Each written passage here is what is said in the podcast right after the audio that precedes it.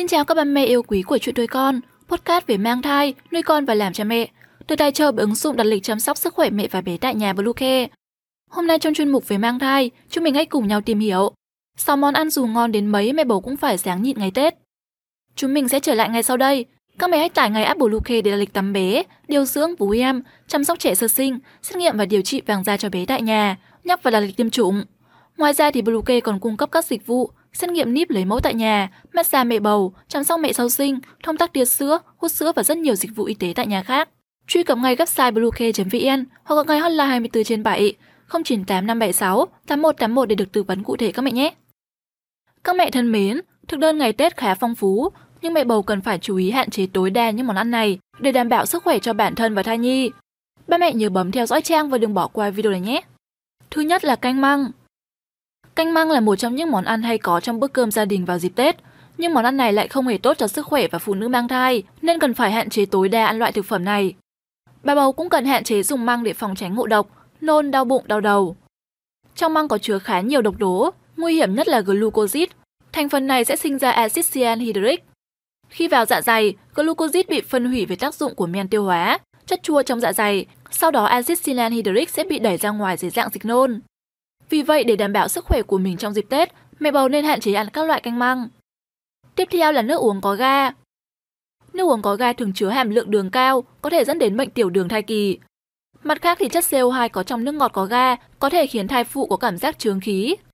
Hơn nữa thì loại nước uống này cũng không có chất dinh dưỡng nên mẹ bầu cũng nên lưu ý hạn chế. Thậm chí là hoàn toàn không uống sẽ tốt hơn. Thứ ba là rau sống và rau cuốn. Ngày Tết để chống chán thì các món ăn cuốn cũng được nhiều gia đình lựa chọn.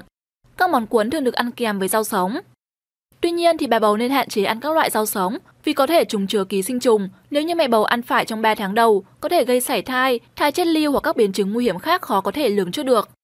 Vì vậy để đảm bảo an toàn, mẹ hãy loại bỏ các món rau sống ra bữa ăn ngày Tết của mình nhé. Tiếp nữa là mứt Tết. Mứt Tết là một trong những món ăn không thể thiếu trong các gia đình trong ngày Tết đang đến gần. Mứt thường được tẩm ướt một lượng đường khá lớn, lại được để khô không còn các loại vitamin, khoáng chất mà cơ thể mẹ và thai nhi cần. Ăn quá ngọt sẽ cung cấp nhiều calo rỗng, không tốt cho sự phát triển của thai nhi, đặc biệt là với những bà bầu đang bị thừa cân. Nếu như mất nhà làm thì có thể ăn ít, nhưng nếu là mất sản xuất hoặc mua ở ngoài thì chúng có thể có nhiều hóa chất, phẩm màu và chất bảo quản, có thể gây những biến chứng không hề tốt cho thai nhi.